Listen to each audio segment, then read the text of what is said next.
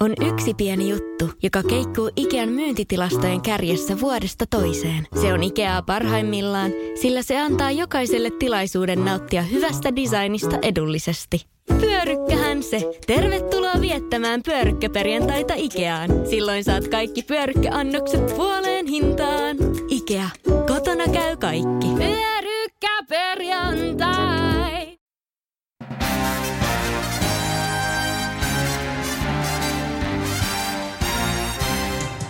Amerikka edellä, sanoi Donald Trump. Ei, vaan Saksa edellä, vastasi Angela Merkel. Tapio Nurminen menee Eurooppa edellä. Ei saa syödä lihaa, ei saa ajaa autolla, ei saa hakata metsiä eikä varsinkaan valmistaa puusta paperia tai sellua. Jos oikein haluaa kärjistää, juuri tältä EU-vihreän kehityksen ohjelma, eli Green Deal, kuulostaa tavallisen suomalaisen ja aika monen eurooppalaisenkin korvin. Tuntuu, että luvassa on verta, hikeä, kyyneleitä ja paljon menetettyjä työpaikkoja, eikä oikeastaan yhtään miellyttäviä vaihtoehtoja. Kolikolla on kuulemma kuitenkin myös toinen puoli. Vihreän kehityksen ohjelma sisältää myös huikeita mahdollisuuksia. Se voi olla myönteisessä mielessä kaikkien aikojen diili, joka myös tuo paljon uusia työpaikkoja monille eri aloille. Ja mikä tietysti tärkeintä, sen pitäisi osaltaan estää ilmastokatastrofi. Minun nimeni on Tapio Nurminen ja tämä on Eurooppa edellä podcast Green Dealin eli vihreän kehityksen ohjelman suurista mahdollisuuksista ja syvistä sudenkuopista kanssani keskustelemassa Päivi Wood, johtava liikenne- ja elinkeinopoliittinen asiantuntija Keskuskauppakamarista. Tervetuloa. Kiitos. Sekä Tero Kuusi, tutkimusjohtaja Etlasta. Tervetuloa. Kiitos. Ja sitten meillä on Suomen Helmestä ja sivistyksen kehdosta, eli Hämeenlinnasta etäyhteydellä kokoomuksen europarlamentaarikko Sirpa Pietikäinen. Tervetuloa. Kiitos paljon. Niin, Sirpa, aloitetaan ihan ensimmäisenä sinun kanssasi siitä, että onko tämä Green Deal uhka vai mahdollisuus? Tuntuu nimittäin siltä, että tässä on tällainen kaksinkertainen uhka päällä. Jos mitään ei tehdä, ilmastonmuutos etenee ja kun sitten tehdään, se tarkoittaa rajoittamista ja leikkaamista. Miten me saadaan tämä keskustelu kääntymään enemmän näihin mahdollisuuksiin? No mun mielestä siinä on kolme asiaa. Jos ensimmäinen on se, että pitää nähdä toimimattomuuden kustannukset, koska olipa ex-presidentti Donald Trump tai minä ihan mitä mieltä tahansa ilmastonmuutoksesta, niin se ei se ilmastonmuutokseen vaikuta yhtään mitään. Ja jos me molemmat käsikädessä hypättäisiin viisikerroksisen talon katolta, niin lopputulema, kun iskeydytään maahan, niin olisi ihan sama usko sitten ihan mihin usko. Eli tämän Green Dealin taustalla isona ajatuksena on se, että me reagoidaan oikea-aikaisesti ja bisnes edellä näihin äh, ihan fysiikan laista tuleviin tietoihin, mitkä meillä on luonnon monimuotoisuudesta ja ilmastonmuutoksesta. Ja silloin kannattaa katsoa tuota ensimmäisenä toimimattomuuden kustannukset. Ja UNDRR, joka on tuo YK ähm, tota, riskien vähentämisen torjuntajärjestö, on laskeskellut, että jos me ei tehtäisi mitään ilmastonmuutokselle, niin ne kustannukset olisi koronakustannuksiin nähden kymmen tai jopa satakertaiset, jotka tulee sitten vaikka metsäpalojen ja myrskyjen ja ruokapulan ja pakolaisuuden vaikka minkä kautta. Eli se toimimattomuus se vasta kallista onkaan. Ja Tapio, sen verran mun mielestä toi sun alkus oli niin ihana, niin pakko palata siihen, että se on usein, kun muutoksesta puhutaan, niin sitten tulee tämä Pekka ja Susi tarina. Nyt viedään pihvitkin lautaselta ja autot alta. Ja tota, sitten kaikki on kauhean tuottuneita. Kun oikeastihan se tarina ei ole se, vaan tarina on se, että syö vastuullisesti lihaa ää, ja mieluummin eurooppalaista ja kotimaista, mistä tiedät tuo ää, alkuperän, jos sitä itse omista valinnoistasi johtuen syöt. Ja silloin myös tuottaja pärjää paremmin kehitetään ja otetaan sellaisia liikkumismuotoja autoja, jotka on kuljettajan kannalta helpompia ja kivampia ja sitten myöskin ratkaisee ympäristöongelmat ja mahdollistaa eurooppalaiselle autoteollisuudelle markkinoita. Ja puullehan tämä menestystarina onkin, koska bio, biopohjaisia tuotteita me tarvitaan fossiilisten tilalle. Puusta vaatteita, rakennuksia, myös elintarvike- ja muita pakkauksia. Käyttöä ja tarpeita on enemmän kuin itse asiassa metsiä riittää. Siinä tuli erinomainen alustus tälle asialle. Tero, kun mä kuuntelen elinkeinoelämää ja, ja, ja myös teitä ekonomisteja, niin, eh, niin aina teiltä tulee joku paperi siitä, jossa sanotaan, että tässä ei nyt ymmärretä tätä meidän etua ja tuossa ei ymmärretä tota meidän etua. On kyse sitten metsien käytöstä tai, tai, tai muusta tällaisesta. Onko tämä sitten kuitenkin loppupeleissä tällainen kansallisten etujen niin kuin, moniottelu? No sanotaan, että pahimmillaan se tietysti on sitä, mutta kyllä mä niin kuin Sirpan kanssa on kovasti samalla linjalla siitä, että kyllähän tämä niin kuin, niin kuin tavallaan, jos motivoidaan nyt tätä, tätä Green Dealia, niin kyllähän tässä nyt semmoinen vääjäämättömyyden niin kuin tuntuen. Että, että mun mielestä hyvä esimerkki on niin kuin nyt tämä koronakriisi, että, että onhan tässä tavallaan nyt, jos mietitään koronaa, niin tämähän nyt oli ensimmäinen kerta, kun meidän niin kuin modernit markkinataloudet kohtas tämmöisen niin kuin massiivisen niin kuin ympäristö shokin tai luonnon, luonnon voimien niin kuin näytöksen. Ja, ja jotenkin mä ajattelen, että tässä on, tässä on tavallaan nyt sitten samanlaisuutta siinä, että meidän pitää asettaa joitain rajoja. Meidän pitää asettaa koronalle rajoja siinä mielessä, kuinka paljon niitä tartuntoja sallitaan ja yhteiskunta vielä pelaa. Ja, ja tämän kanssa sitten tota, samalla tavalla meidän pitää asettaa rajat sille, että missä, missä meillä ollaan niin kuin kestävällä pohjalla. Ja, ja, tota, ja sitten kysymys siitä, että kuinka se asia hoidetaan – on, on sitten ehkä se monimutkaisempi kysymys. Mun mielestä tässä niin kuin Green Dealissa erityisesti nyt asetetaan niitä tavoitteita ja, ja sitten se, että kuinka se menee sitten se toteutus, niin sehän on nyt on vähän, että tavallaan korona ajatellen, että se menee rajoitusten tietä tai sitten se menee teknologian tietä ja ja tavallaan rajoituksen tie tarkoittaa sitä, että me ruvetaan nopeammin tekemään niin kuin asioita, jotka häiritsee yhteiskuntaa eh, enemmän. Ja, ja sitten jos me löydetään se rokotuksen tai tämmöisen niin kuin teknologian tie, niin sitten me tota, päädytään varmasti niin kuin paljon vähän, vähäisempiin kustannuksiin. Tästä, tästä siinä niin kuin paljon on kysymys, mutta kyllähän se just se totuus on, että niin kuin koronankin kanssa, että, että sitten kun meillä on pyhä tavoite päästä siitä eroon, niin sitten me nähdään kaiken maailman niin kuin käytännön käsittämättömyyksiä tuolla, tuolla yhteiskunnassa ja, ja, tota, ja, ja jotenkin niin kuin nämä, nämä haasteet vielä moninkertaistuu tämän Green Dealin kanssa, mutta onneksi meillä on aikaa. Päivi, sinä kuulut niihin, jotka ymmärtävät juuri sitä asiaa, että, että kielletään autolla ajaminen ja, ja niin edelleen ja niin edelleen, eli liikenne on se sinun rootelisi. Mitä mieltä olet Teron ja Sirpan yrityksistä puhua tätä asiaa paremmaksi kuin mitä se on? Niin, en mä tiedä, että onko se asia parempi tai, tai huonompi, mutta mä ehkä tarttuisin siihen, että, että mitä Sirpa sanoi tuossa aluksi, tämä, että pihvit viedään pois lautasella tai mitä itse sanoit, että, että ei saa ajaa autolla, niin tässä on semmoinen kuitenkin, että, että tavallaan niin kuin hyvin usein unionia on kritisoitu siitä, että se ei toimi ajoissa ja se ei toimi riittävällä tavalla. Ja nyt sitten kun unioni toimii, niin nyt tavallaan sitten onkin se vastareaktio, että miksi, miksi toimitaan niin paljon nopeammin kuin muu maailma. Tämä on niin kuin yksi sellainen, mitä mä oon paljon miettinyt, että mihin, mihin tämä tulee tavallaan johtamaan. Mutta sitten toinen niin kuin li, liikenteeseen liittyen, niin tota, kyllähän kaikki varmaan niin kuin sen tunnustaa, että niitä päästöjä pitää pystyä leikkaamaan.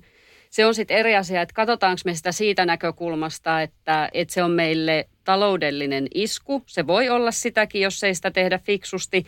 Mutta sitten toinen on nimenomaan ne kasvun mahdollisuudet, jota siellä on. Ja tavallaan ymmärtää se riittävän ajoissa ja toimia riittävällä tavalla, koska kun me tiedetään, että EU on kuitenkin maailman suurin talousalue, niin onhan täällä sitä markkinaa ja tavallaan niin kuin Green Dealin myötä niin meillä on myöskin suomalaisina käytössä koko se unionin sisämarkkina – että sieltähän komissio paukas ulos strategian älykkäästä ja kestävästä liikenteestä, johon kuuluu yli 80 lainsäädäntöaloitetta.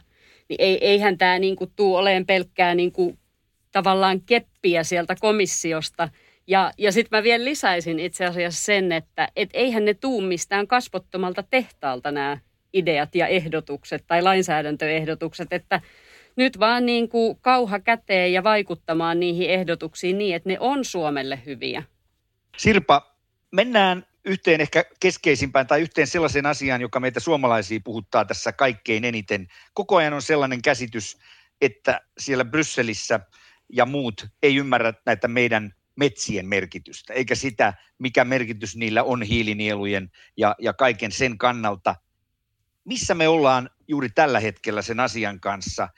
muistaakseni eilen viimeksi kollegasi Eero Heinaluoma valitteli tästä äm, taksonomiasta, jolla, jolla niiden merkitystä lakse, lasketaan ja niin edelleen. Onko se ymmärrys lisääntynyt siitä, miten tärkeä metsä ja metsien hyötykäyttö Suomelle on? On se ö, ymmärrys lisääntynyt. Ja se on varsin laaja kyllä Euroopassa.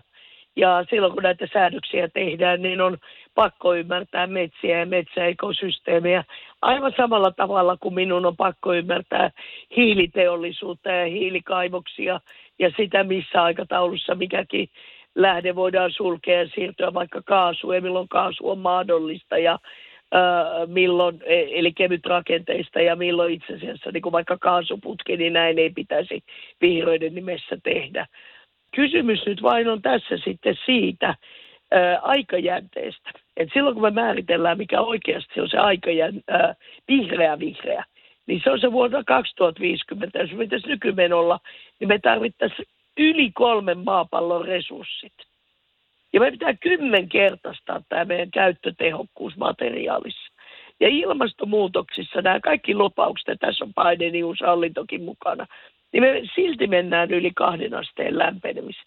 Eli meidän pitää tehdä niin paljon enemmän siellä, että silloin tässä taksonomissa, kun me määritellään, että mikä on vihreitä, niin kaikkein katalinta kavereille eli teollisuudelle olisi tehdä se, että me alimitotetaan se kategoria ja määrittely, jonka jälkeen käy juuri niin kuin on käynyt ETS, eli päästökaupassa, niin kuin on käynyt LULUCF, että tehdään nyt löysemmät ja sitten kun investoidaan, niin sitten tullaan viiden vuoden kuluttua ja sanotaan, että ei vaiskaan, ei tämä riitäkään, eikä tämä olekaan vihreätä. Ja sitten tiukennetaan. Ja sitten taas viiden vuoden kuluttua. Ja silloin tästä toiminnasta tulee tehotonta, siitä tulee kallista, eikä sitä tule bisnesmahdollisuuksia. Ja sitten tämä nyt menee vähän yksityiskohtiin, mutta sitten tässä transitio vaiheessa pitäisi löytää ne keinot, vaikkapa niin, että me hyväksyttäisiin vihreiksi ne yritykset, joilla on selvä transitiosuunnitelma, joka on auditoitu ja jota ne seuraa. Eli ne kertoo, että miten vaikka viidessä vuodessa siirrän toimaan toimintaan ja miten toimintani on hiilineutraalia vuonna 2030 tai 2035, niin myönnetään tällaiselle yritykselle, vaikka se vielä olisikaan, niin se vihreä status, jossa voi no, osoittaa, että se noudattaa tätä lupausketjua. Mutta ei ruveta sieltä hinaamaan niitä ää, tota, määritelmiä alemman ja kiristetään myöhemmin. Plus kannattaa muistaa, että silloin vaikkapa metsien osalta tai muuten, niin kaiken maailman Indonesiat, Venäjät ja nämä meidän kilpailijat myöskin pääsee isimmin sinne, äh, sinne mukaan ja vihreiden määritelmään. Niin, ja meille se, kun meillä on paras metsäteollisuus ja myöskin cleantech ja teknologiateollisuus, niin meille ne kiristykset ja parannukset on helpoimpia ja helpompia kuin muille. Sekin kannattaa muistaa. Tirolla on varmaan teollisuuden ja elinkeinoelämän kannalta, koska tässä puhutaan suomalaisista työpaikoista? Joo, no, no sanotaan, että tietysti toi, mitä Sirpa, Sirpa kertoo, niin, niin todella mun mielestä korostaa sitä teknologisen kehityksen tärkeyttä. Että meidän täytyy todella nyt, niin kuin, niin kuin tässä on puhuttu tällaisesta man in the moon momentista, tai että, että meidän pitää saada nyt tota, kerta kaikkiaan loikka tässä teknologisessa kehityksessä. Että se, se, se ei ole kyllä varmastikaan vähätte, vähättelyä ja, ja tota, nyt sitten se ehkä se iso kysymys on se, että, että kuinka tämä, tämä niin kuin käytännössä toteutetaan. Että sehän vaatii sitten hirveän suurta ponnistusta esimerkiksi niin kuin teollisuuspolitiikassa. Ja tavallaan mun mielestä se ehkä yksi, yksi pieni, pieni niin kuin huolenaihe tässä on, että tässä puhutaan paljon siitä, että kuinka paljon me laitetaan lisää rahaa – siihen, siihen niin kuin innovaatiojärjestelmään, mutta sitten kun tavallaan esimerkiksi meidän tutkimukset, me ollaan tässä nyt vähän lä- lähiaikoina julkistamassakin, niin osoittaa sitä, että esimerkiksi laadukkaat innovaatiot ja se, että kuinka, kuinka hyviä patentteja me tehdään, niin on aivan ratkaisevia sen kannalta, että kuinka kilpailukykyisiä me ollaan. Ja, ja tämä tietysti nostaa niin kuin koko asian pois sieltä, että mitä laitetaan panoksina siihen, että mitä tulee ulos. Ja, ja näissä asioissa mun mielestä se, että meidän pitää paljon kunnianhimoisemmin yrittää EU-tasolla esimerkiksi yhteiseen teknologiatutkimukseen. Meidän pitää, pitää tota, niin kuin tehdä näistä aidosti yhtenäiset markkinat. Et mun mielestä yksi ongelma on se, että yritys, EU on, EU on tavallaan sellainen alue, jossa vielä näinäkin päivinä on yritysten vaikea skaalata niiden niin kuin, toimintaa sillä tavalla, että esimerkiksi vaikka nyt energia-alalla pystytään niin kuin, tuomaan aidosti la, laajamittaisia tota, in, investointeja. Et me, tässä täytyy niin kuin, devil is in the detail, kun mulla jo tänään puhuttiin tuossa avlassa, että, tota, että näin se vähän on. Silpa, sinä jatkat kohta tästä eteenpäin ja me jatkamme Päivin ja Teron kanssa eteenpäin. Vielä palaan näihin metsiin ja siihen teidän meppien vastuuseen, että meidän metsiemme hyötykäyttö ymmärretään Euroopassa. Olet siis sitä mieltä, että tämä käytön ja suojelun balanssi, josta tässä keskustellaan paljon, niin, niin se on kuitenkin sellainen loppupeleissä, joka meidänkin on, jonka mekin voimme hyväksyä. Kyllä se on. Ja jos me katsotaan meidän metsiä kokonaisuutena, niin, tai ja meidän maapinta-alaa, niin kyllä sinne mahtuu suojelu, hiukan nykyistä parempi suojelu ja sinne mahtuu myöskin metsän kasvava taloudellinen hyötykäyttö. Mutta silloin sitä pitää käyttää tietysti aina korkeimpaan parhaaseen hyötyarvoista sitä jaetta, mitä voidaan käyttää. Siellä vaan esimerkiksi täällä tekstiili, tekstiilipakkaus ja puolella on paljon, paljon lupaavia näke, äh, tota, äh, mahdollisuuksia suhteessa tuon bioenergiaan ja, ja myöskin tota biokemikaaleissa. Ja kyllä sinne mahtuu myöskin metsäpinta-alan lisääminen ja tästä me on puhuttu vähemmän. Se on osa tämän Green Dealin biodiversiteettistrategiaa. Ja tota, sitten meille niin kuin paha koittaa, jos, jos me ei onnistuta tota biodiversiteettiongelmaa taklaamaan, koska se on se elämää ylläpitävä verkko. Ja silloin se tarkoittaa, että meidän vanhat kunnot metsityssuunnitelmat, mutta nyt tämmöisen luontaisen sukkession kautta näitä päätähakkuita, raiskioita, tyhjentyneitä alueita, niin niitä pitäisi luonnontilaistaa ja sieltä sitä tulee tilaa sekä luonnon monimuotoisuudelle että metsätuotannolle, että sitten myöskin hiilinielulle, niin voidaan nähdä hyvin positiivisesti. Mutta mun on ihan pakko myös kompata tuota Teroa, mä täällä innoissani pompin ylös ja alas kun tämä on yksi semmoinen iso, iso pointti, että jos meillä ei ole toimivaa sisämarkkinaa, niin monta kertaa se vaatii säätelyä. Otetaan nyt vaikka äh, tuota terveysteknologia, missä Suomi on vallan hyvä. Niin jos joka maassa vaatimukset on pikkasen erilaisia ja se, että miten se tieto siitä kännykästä tai terveyslaitteista kulkee sinne julkiseen tai yksityiseen terveydenhuoltoon. Ei meillä synny terveysteknologian yhteisiä eurooppalaisia markkinoita. Ja silloin näitä innovaatioita ja bisneksiä on hankala skaalata. Ja jos ei ole skaalannut, niin on paljon hankalampi mennä myymään niitä kiinalaisille. Ja tota, tämä on se ketju, joka meidän pitäisi ymmärtää paljon, paljon paremmin. Todella tehostaa tätä teknologian ja osaamisen yhteis, ää, yhteismarkkinaa ja kyllä se koskee myös tämän ympäristöpuolen ja Green Dealin osaamista. Kiitos oikein paljon Sirpa tästä hyvästä osallistumisesta meidän Eurooppa edellä podcastiimme. Me päästämme Sirpan äh, seuraaviin hommiin ja seuraaviin vastuisiin ja jatkamme tästä Päivin ja Teron kanssa. Me jatkamme Eurooppa edellä podcastia nyt siis Päivi Woodin ja Tero Kuusen kanssa. Päivi on keskuskauppakamarin johtava liikenne- ja elinkeinopoliittinen asiantuntija ja Tero Kuusi tutkimusjohtaja Etlasta. Ja otetaan ensimmäinen Eurooppa buffet tuominen jo tähän väliin ja sen tuo meille Tero. Ekonomistien unissakin hyppii BKT-kasvukäyriä ja tuottavuuspylväitä. Puhutaan sitten ihan mistä tahansa ja siksi Teron buffet-tuominen liittyy yhteen ilmiöön, joka kertoo aika paljon tulevasta talouskehityksestä ja siitä, onko se hallinnassa. Ole hyvä, Tero.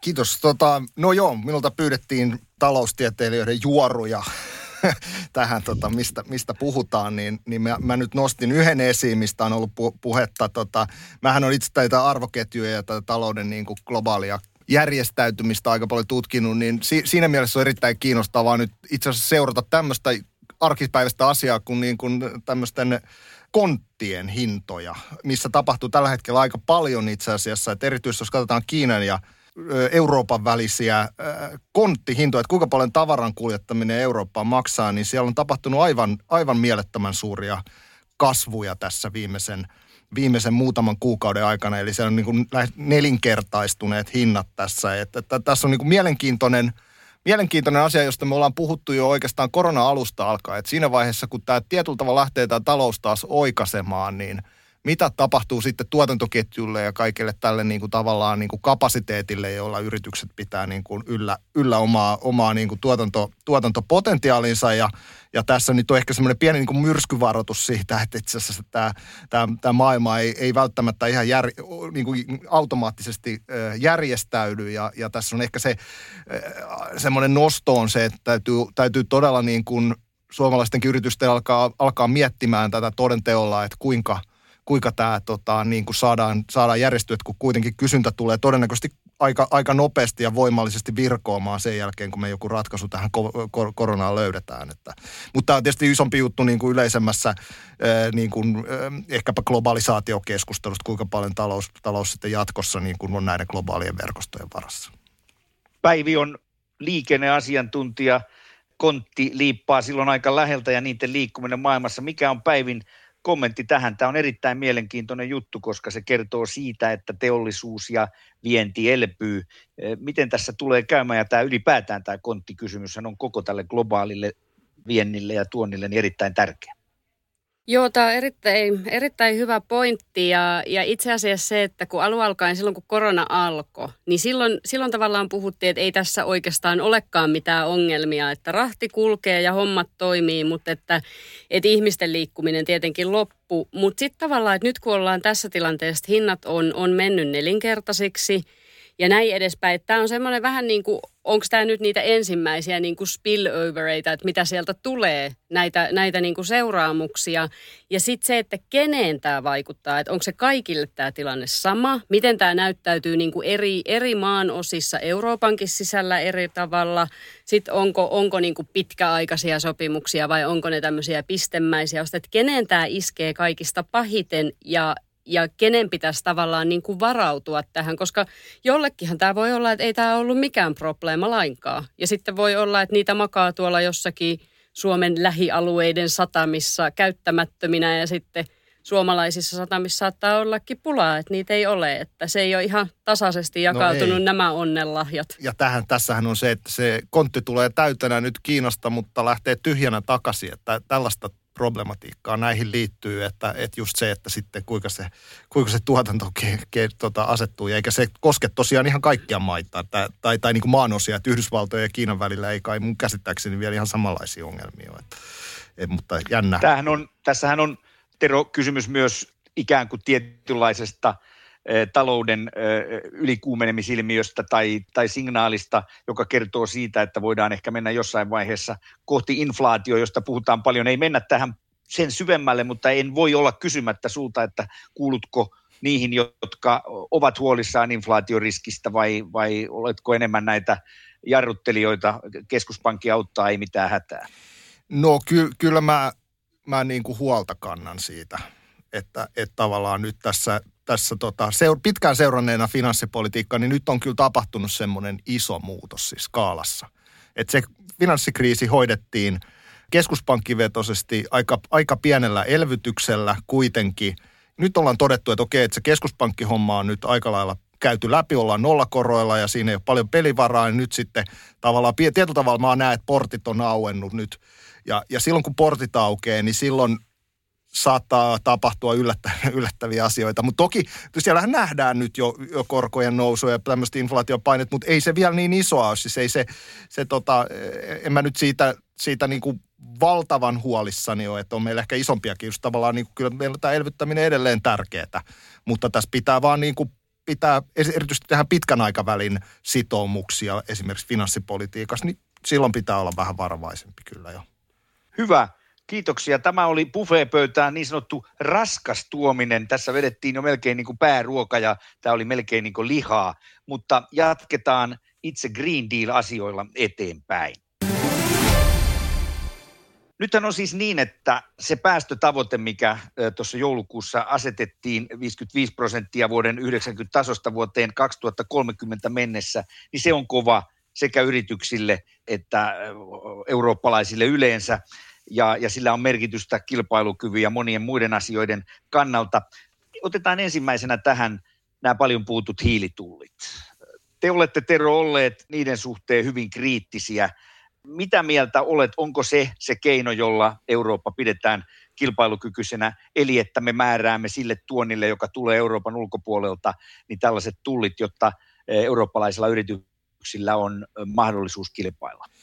No mä ajattelen tätä nyt itse asiassa, jatkan tätä mun pitkää kor- korona-analogiaa, niin mun mielestä tässä on nyt vähän kysymys siitä niin kuin semmoisesta sulkutoimesta, että tämä tulli on, tulli on semmoinen asia, joka on tavallaan perälauta.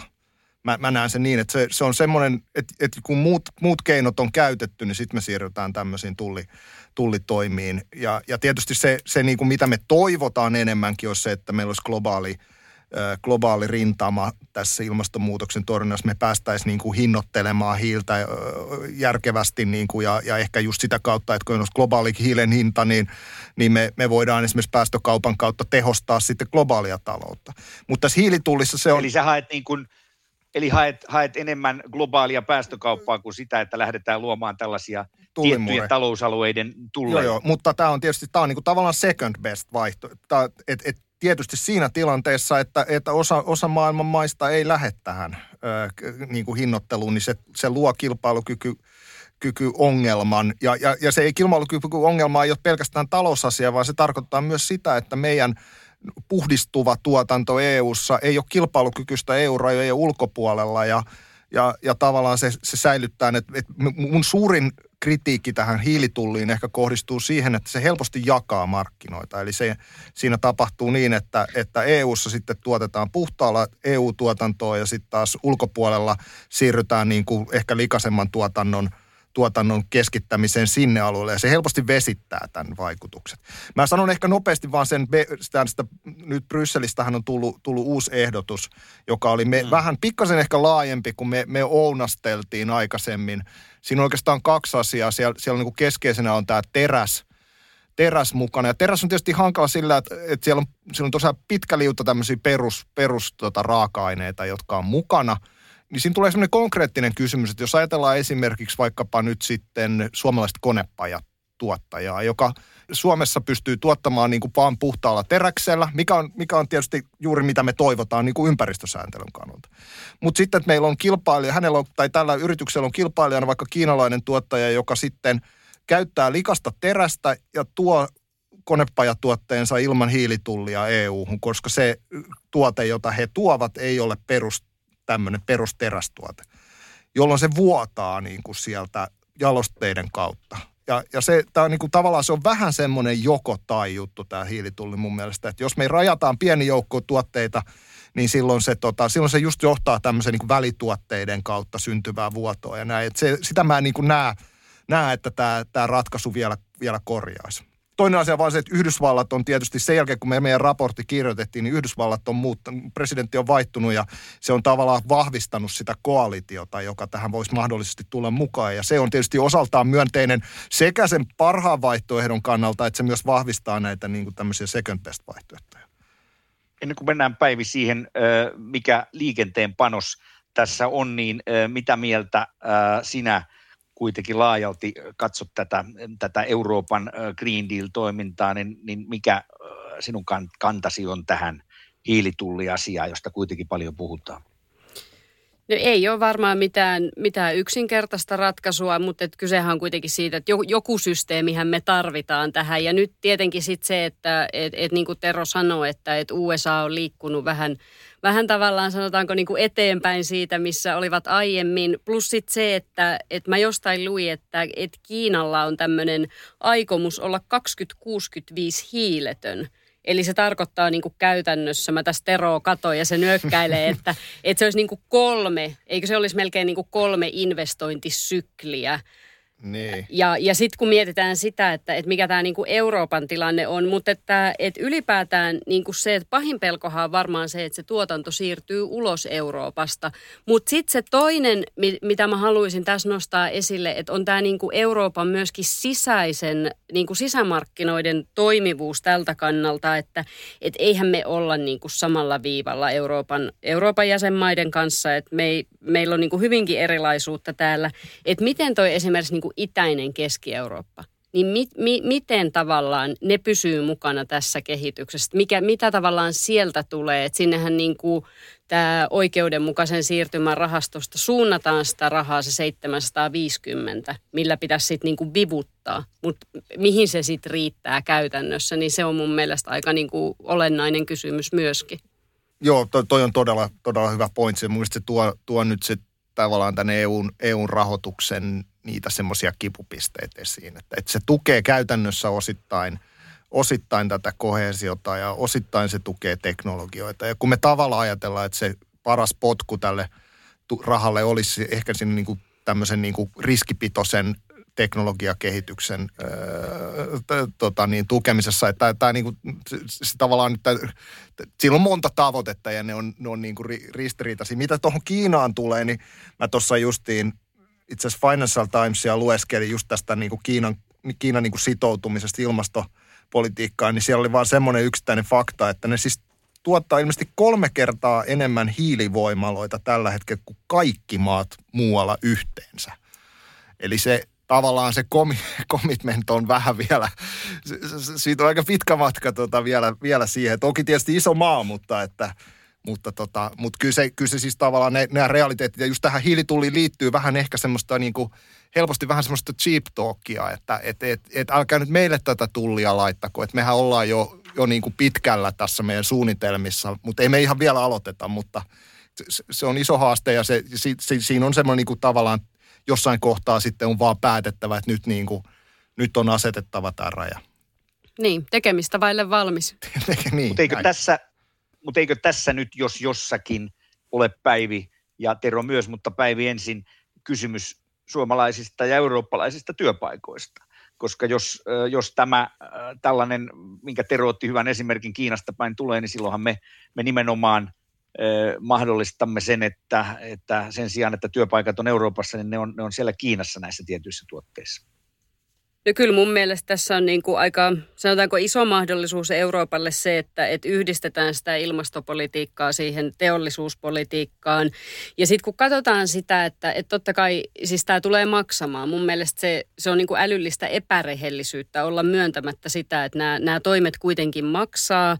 Mutta sitten kun mietitään niitä, niin kuin, että mistä sitä, mistä sitä rahaa saadaan ja miten esimerkiksi nämä niin kuin EUn tutkimusohjelmat, horisontti esimerkiksi, mun mielestä olisiko se ollut niin kuin 30-40 prosenttia, mitä siellä laitetaan niin kuin, sen tutkimusohjelman puitteissa uusiin ilmastoratkaisuihin, niin kyllähän se tavallaan niin kuin näyttää sitä suuntaa kohti tulevaa. Mutta, tota, mutta että loppujen lopuksi aika moni valinta sitten kuitenkin vielä tämän Green Dealinkin sisällä, niin se on kansallisissa käsissä. Et me ei tavallaan voida nyt myöskään ajatella sillä tavalla, että meillä on joku, joku niin kuin keskusbyro, josta tulee meille niin kuin valmiit ratkaisut ja että se on tässä. Tässä on niin kuin teidän illallismeny ja näin. Että kyllä meidän itse pitää pystyä myös löytämään ne kansallisesti meille sopivat ratkaisut ja, ja sitä kautta niin kuin hakemaan sitä niin kuin optimointia. Enkä tarkoita sitä, että olisi niin kuin, kansallisvaltioiden kilpajuoksua, mutta kun ei, ei me olla kaikki samanlaisia. Ja sieltä osin myös sit nousee se niin kuin ehkä vahvuuskin. Ja mä näen, että Suomella olisi niin kuin äärettömän paljon annettavaa. Meillä on kuitenkin, niin kuin me ollaan tämmöinen insinöörikansa, mulle on kerrottu, niin kyllähän täällä pitäisi sitä niin kuin teknistä osaamista löytyä. Että nyt vaan sitten niin kuin paukut siihen mihin tekniseen osaamiseen ja mihin niin kuin konkreettisesti viittaat? Mitä ne esimerkiksi olisi? Nyt mun mielestäni ollaan asian ytimessä sillä tavalla, kun puhutaan tämän Green Dealin mahdollisuuksista. Anna joku konkreettinen esimerkkipäivä.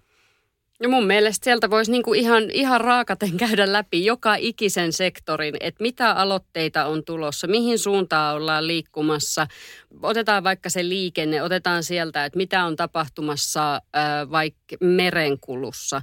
Niin sieltä komissio tulee antamaan lainsäädäntöehdotuksen merenkulun liittämisestä päästökauppaa ensi kesänä niin onhan tämä täysin selvä, että nyt niin kuin on kysyntää niille teknologisille ratkaisuille. Että meillähän on esimerkiksi Wärtsilä. Tehnyt hirveän hyvää duunia siitä, että miten optimoidaan sitä aluksen kulkua. Että se ei ensi aja tuhatta ja sataa jonnekin ja sitten odottele jossakin satamassa, että se päästetään sinne, vaan että se pystyy niinku huomioimaan sen, että mistä tuulee, minkälaiset aallot on ja, ja paljonko siellä satamassa jono. Että tämä tavallaan niinku, tämmöinen niinku ohjelmistokehitys, joka pystyy myös tukemaan sit sitä niinku tavallaan viherryttämistä, niin sinne, sinne niitä paukkuja. Ja ylipäätään siihen, että me tarvitaan sitä tutkimusta ja kehitystä. Että ei, ei ne taivaasta tipu meille ne ratkaisut kuitenkaan.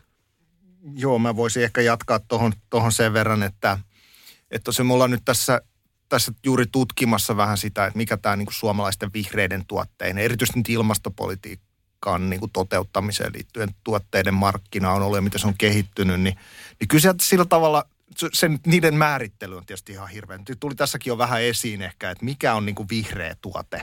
Mitä meidän pitäisi tukea? Se, se on niin kuin hyvä kysymys. Se, monet haluaa pitää tuotteitaan vihreänä, mutta onko se sitten vihreitä? Mutta mut sanotaan, että sieltä löytyy ehkä semmoinen niin kuin havainto, että, että aika paljon se, se, mitä me mielletään niin kuin vihreänä tuotteina, on, on itse asiassa Suomen niin kuin suhteellisen edun. Niin kuin, siellä on tätä niin kuin konepajateollisuutta, moottoreita – erilaisia tuoli, tuulivoimaloiden generaattoreita. Se, siellä on todella paljon siis sitä, sitä tavallaan, mitä me, mitä me ei olla ehkä joskus ajateltu edes vihreänä tuotantona sinänsä, että jotenkin me, mielikuva on ehkä siitä, että tämä, oli, tämä toiminta olisi jotain niin kuin sellaista, niin kuin, joka ei olisikaan teollisuutta tai näin, mutta siis se, just mun mielestä se korostaa sitä, että ne ratkaisut on itse asiassa niin kuin tulee sieltä, missä me ollaan hyviä. Ja, ja me ollaan hyviä tekemään niin kuin moottoreita ja tällaista. Että, että siinä mielessä se, se, se ei, ja on tietysti osana semmoisena niin globaaleja arvoketjuja, että meillä on oma tärkeä rooli ja pidetään siitä huolta. Jatkasin tähän lyhyesti sen verran, että, tota, että se, on, se on just näin niin kuin Tero sanoi, mutta se mun, mun kysymys tässä on se, että ei, ei meillä, ole, meillä ei ole yhtä vihreätä. Et mm. se, että et, et, ettei vaan käy niin, että se, joka on jo tehnyt hirveästi hyvää duunia, niin totta kai nyt on markkinaa avautumassa ja sinne pitäisi mennä, mutta ei sit niin, että kun sanotaan komissio antaa lainsäädäntöehdotuksia, että sitten sieltä tulee joku sellainen niin kuin aivan katastrofaalinen vertailuvuosi, että vähennäpä vuoden 2000, sanotaan vaikka 18 päästöihin verrattuna tämän ja tämän verran, koska silloin me rankastaan niitä, jotka on jo ajoissa tehnyt tavallaan osuutensa siihen nyt vaikka päästöjen leikkaamiseen kun te puhutte tästä ja, ja näistä panostuksista, niin eikö tässä ole myös kysymys sitten siitä, kun, kun sitä rahoitusta on saatavissa myös sieltä Euroopan päästä ja meillä on tämä iso elpymisväline, jossa on näitä investointeja ja muuta, niin kyse on myös siitä, että me voimme päästä mukaan niihin isoihin eurooppalaisiin projekteihin ja hyötymään niistä kymmenistä tai sadoistakin miljardeista, joita siellä pannaan erilaisiin hankkeisiin, koska meillä on sitä teknologiaa ja meillä on sitä osaamista. Juuri näin siis. Ja se on itse asiassa yksi semmoinen tulos, mitä, mitä tässä nyt ollaan niin kuin pitkistä tilastoaineistoistakin saatu, että, että tämmöinen niin kuin yhteisen tekeminen, yhteinen sääntely luo yhteisiä markkinoita – ja, ja, ja tavallaan se on niin kuin esimerkiksi, jos ajatellaan yksittäisten maiden kilpailukykyä tämän vihreiden tuot, tuotteiden niin kuin viennissä, niin, niin se on ihan keskeinen selittäjä on se, että, että osallistutaan tähän sääntelyyn sekä viejämaassa että tuojamaassa. Ja mun mielestä jos sitä, sitä tulosta niin kuin pikkasen yleisemmin ajattelee, niin, niin, niin se tuo just meidän ajatukset siihen yhteiseen tavallaan, että, että että mä oon vähän huolissani nyt tästä EU-rahan käyttämisestä siinä mielessä, mitä mä oon nähnyt nyt esityksiä siitä, mitä Suomessa käytetään, niin se menee pikkasen sellaiseksi pirstoutuneeksi, hajanaiksi. Vähän semmoiseksi näyttää, että sillä niin kuin täytetään, täytetään niin kuin budjettiaukkoja siellä ja täällä. Kun nimenomaan mun mielestä se ajatus pitäisi olla se, että meillä on nyt tämä yhteinen raha, meillä on yhteisiä tavoitteita – meillä on yhteisiä, eh, tota, yhteistä osaamista, niin nyt sitä pitäisi käyttää ja yhdessä nimenomaan. Et se on niitä semmoisia, niin kuin jos tullaan tähän Green Dealin semmoisia niin kipupisteisiä tavalla, että on, on, komissio on mahtava tekemään semmoisia suuria tavoitteita ja julistuksia, että nyt pitää mennä, mennä näin, mutta sitten se, se niin kuin arjen kohtaaminen tässä, että me, meidän aidosti pitää tehdä sitä tutkimusyhteistyötä Euroopan joka mahdollistaa sitten sen myös, että meillä on toimijoita eri alueilta, me voidaan skaalata EU-ssa – se oli jännä mun mielestä kuvannollista. Mä sanon vaan sen, että, että mä nä, kuuntelin tuossa muutaman yhdysvaltalaisen ekonomistin puheita sitten tästä meidän kansainvälisestä kilpailukyvystä. He puhuivat Yhdysvaltojen kansallisesta kilpailukyvystä. Ja, ja sitten tuli puheeksi, että no hei, että Kiinahan on niin, niin iso ja tuommoinen, että sehän, sehän niin kuin talloo meidät. Niin sitten sit se vastaus oli suurin piirtein silleen, että, niin kuin, että ei sillä ole väliä, että meidän Yhdysvaltojen markkina on niin iso, että me voidaan pelkästään Yhdysvalloissa skaalata meidän tuotannot. Meidän ei tarvitse välittää siitä Kiinan niin kuin uhasta. Ja mun mielestä se, se on niin kuin olennainen juttu tässä EU:ssa, että, että me, me, ei, me ei olla ehkä ihan vielä si, siinä, että me ollaan niin yhtenäinen, että me voitaisiin tehdä näin. Päivillä on ihan selvästi sanottavaa tähän. On, on. Täällä, täällä on viittelöity jo pitkään, mutta siis joo, mun mielestä kaksi, kaksi pointtia tuosta. Nimenomaan se, se niin kun puhuttiin tästä elvytysrahojen käytöstä, että se kansallinen, kansallinen tarina, että jos tästä käytetään juokseviin menoihin ja tilkitsemään budjettia, niin se ei varmaan ollut kuitenkaan sit se, että mitä tällä alun perin haettiin. Mutta sitten se toinen puoli, mikä mun mielestä itse asiassa meillä ei, ei niinku kansallisessa keskustelussa tuu esille, että mehän ollaan niinku hirveän tarkkaan seulottu sitä oikeusperustaa tälle koko paketille. Mutta sitten se, että mitä mahdollisuuksia tämä avaa esimerkiksi suomalaisille yrityksille toimia Euroopassa. Niin tässä on mun mielestä se kasvun ydin ja tähän pitäisi kääntää se keskustelu pois siitä niin kuin, vähän niin kuin sieltä juristeriasta, että onko tämä oikein väärin, vaan, vaan siis siihen, että, että mitä kaikkea sieltä on tulossa. Että meillä on niin, niin pieni kotimarkkina täällä, että sillä, sillä me ei sitä kasvua ihan hirveästi luoda, mutta sitten sisämarkkinalla, niin sieltä sitä tulee. Onko Terolla tähän vielä lisättävää? Joo, mä oon, mä oon ihan samaa mieltä, että siis ta, tavallaan ehkä se, ehkä se tietynlainen teollisuuspolitiikka. Tässä puhutaan nyt semmoisesta niin kuin vihreästä teollisuuspolitiikasta oikeastaan tämän niin kuin Green Dealin rinnalla, joka tavallaan niin kuin, jossa mietitään EU-laajuisesti sitä, että mikä olisi paras tapa tavallaan vivuttaa tätä rahaa, mitä on nyt käytössä. Ja, ja siellä tulee just mun mielestä semmoisia selkeitä asioita on tämä niin kuin tukijärjestelmien ehkä semmoinen niin kuin yhtenäistäminen, että meillä on, meillä on erilaisia tapoja ja, ja ne pitäisi saada niin kuin puhumaan keskenään – ja sitten on tämä, että meillä on niin kuin yhtä monta teollisuuspolitiikkaa kuin meillä on, meillä on jäsenmaita.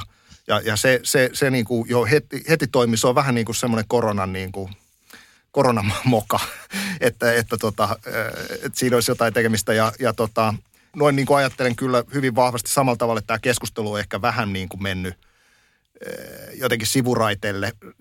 Toki ymmärrettävästi mun mielestä tässä tulee niin kuin laajempia kysymyksiä siitä, että onko EU, mikä on, niin kuin, mikä on EUn rooli finanssipolitiikassa. Ja toki niitä keskusteluja pitää käydä, mutta sitten tavallaan siinä ehkä voitaisiin mennä myös niin kuin näihin substanssikysymyksiin laajemmin. Päivi saa tuoda vielä buffet tuomisensakin, mutta yhden kysymyksen esitän sulle tähän loppuun tästä Green Deal-asiasta, ja se on se, että tiedän esimerkiksi saksalaisen autoteollisuuden lobbaavan erittäin voimakkaasti sekä tuolla parlamentissa että ympäriinsä sille, että tavoitteet ovat kovat ja tässä on työpaikkoja menossa ja niin edelleen. Päivi, sun kokonaiskäsityksesi siitä, kuinka hyvin Euroopassa liikenne pystyy lopulta isossa kuvassa hoitamaan sen osuutensa niin, että päästään noihin tavoitteisiin?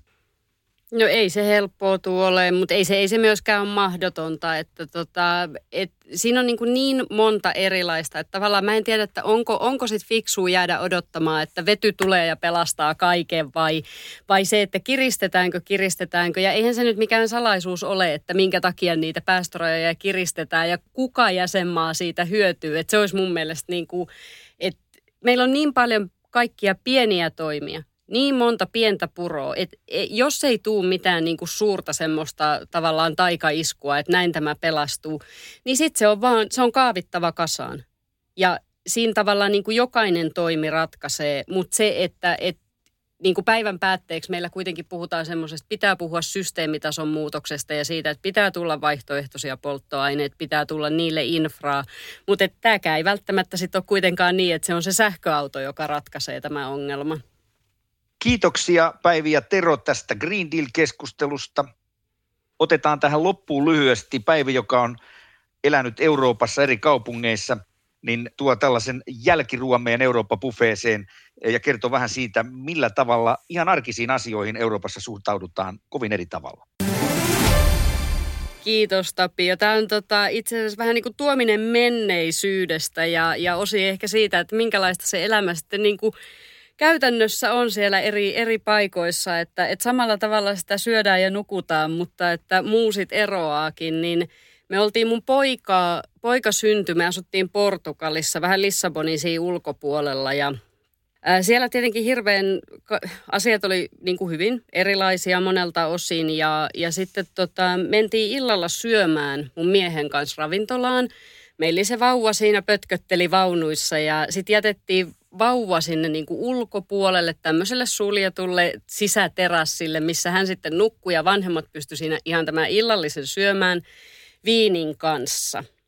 Ja sitten mä ihmettelin, kun ihmiset alkoivat katsoa mua todella jotenkin niin kuin pahasti. Ja mä ajattelin, että ei, että se on, se on tämä, se on tämä, se on se lasi sitä viiniä, että vino verde, että nyt meni päivi vähän vikaa, että, että ei tämä, ja mä mun miehelle sanoin, että ei kamala, että, että tämä nyt, että et eihän tässä nyt voi viiniä juoda, kun siellä on vauva, vauva nukkumassa niin kuin vieressä. Ja mun mies katsoi mua hyvin sellaiseen niin kuin brittiläiseen niin kuin sarkastiseen tyyliin totesi sieltä, että niin, että ei tässä maassa nyt kuitenkaan tuopillista maitoakaan juoda. Ja vähän ehkä viittasi siihen, niin kuin, että, että että on niin kuin Suomessakin erilaista, mutta sitten alkoi selviämään, että mistä siellä alkoi ihan hirveä kalabaliikki. Ja sitten mä kuulin niin kuin sanoja mucho frio ja, ja näin edespäin. Ja sitten selvisi, siellä oli niin kuin ehkä joku 17 astetta lämmintä siellä ulkona, että niin kuin tavallaan tämmöinen niin kuin lopputalvi.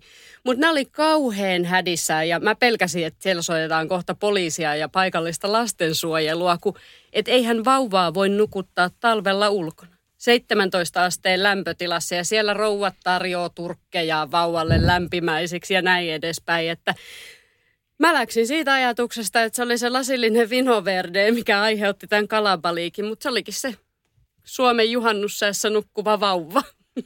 Mä voin kompata sen verran, että mulla on siis mulla on tämmöinen lenkkitiimi, jossa minä ja mun brittiläinen tuttava ollaan, niin käydään juoksemassa ja ollaan tässä talviaikaan menty. Ja sielläkin on eroja muuten tässä niin kuin pukeutumiskoodissa. Että et tuossa tuli, tuli te, hän tuli siis T-paidassa ja sortseissa sinne niin kuin miinus, miinus kymppiin ja siinä mulla taas heräsi äidinvaistot jotenkin, että, että hyvä mies laita ajoissa vaatetta päälle. Mutta tota, näissä on todella eroja siis niin kuin kerta kaikkiaan, että tota, mä ajattelen ehkä jotkut sanoo sen, että suomalaiset on hyviä siinä, että ne tunnistaa kylmän, että ehkä, se, ehkä, se, niin. ehkä siinä on jotain, jotain tämmöistä. Niin, britit kulkee aina, aina tota sortseissa. Se, on se, niin kuin, se liittyy luokkayhteiskuntaan siellä, että, että tota, tiety, tiettyä koulua käyvät lapset, niin niillä on talvellakin sortsit jalassa, kun ne menee sinne. Niitä karaistaa. Tässä se näkee ja, ja näkee myös sen, miten tämä suomalainen alkoholipolitiikka on meihin vaikuttanut syvästi. Se on vaikuttanut myös sinun Päivi. Kiitos oikein paljon teille molemmille, Tero ja Päivi ja me kiitämme myös vielä kerran Sirpaa, joka oli meillä tässä mukana. Nyt vaan toivotaan, että vihreän käsityksen ohjelma etenee. Se taitaa kuitenkin olla lopulta meidän kaikkien etu. Kiitos myös kuulijoille. Lisää jaksoja on tietysti tulossa Eurooppa edellä podcastia. Vinkatkaa niistä myös kavereille. Tämä oli Eurooppa edellä podcast, jota tuotetaan yhteistyössä EU-parlamentin keskuskauppakamarin, Helsingin seudun kauppakamarin sekä elinkeinoelämän tutkimuslaitoksen kanssa.